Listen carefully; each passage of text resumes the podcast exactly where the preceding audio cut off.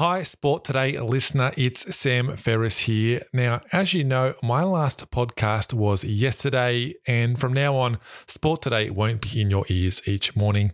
We're pulling stumps on the show. Uh, just wanted to say a big thank you to everyone who tuned in over the last eighteen months. Since we started mid last year, we're very proud of what the podcast has achieved in a very short time. It has been one of the biggest sports news podcasts in the country, and it's had great success in building a loyal audience like you who have tuned in regularly.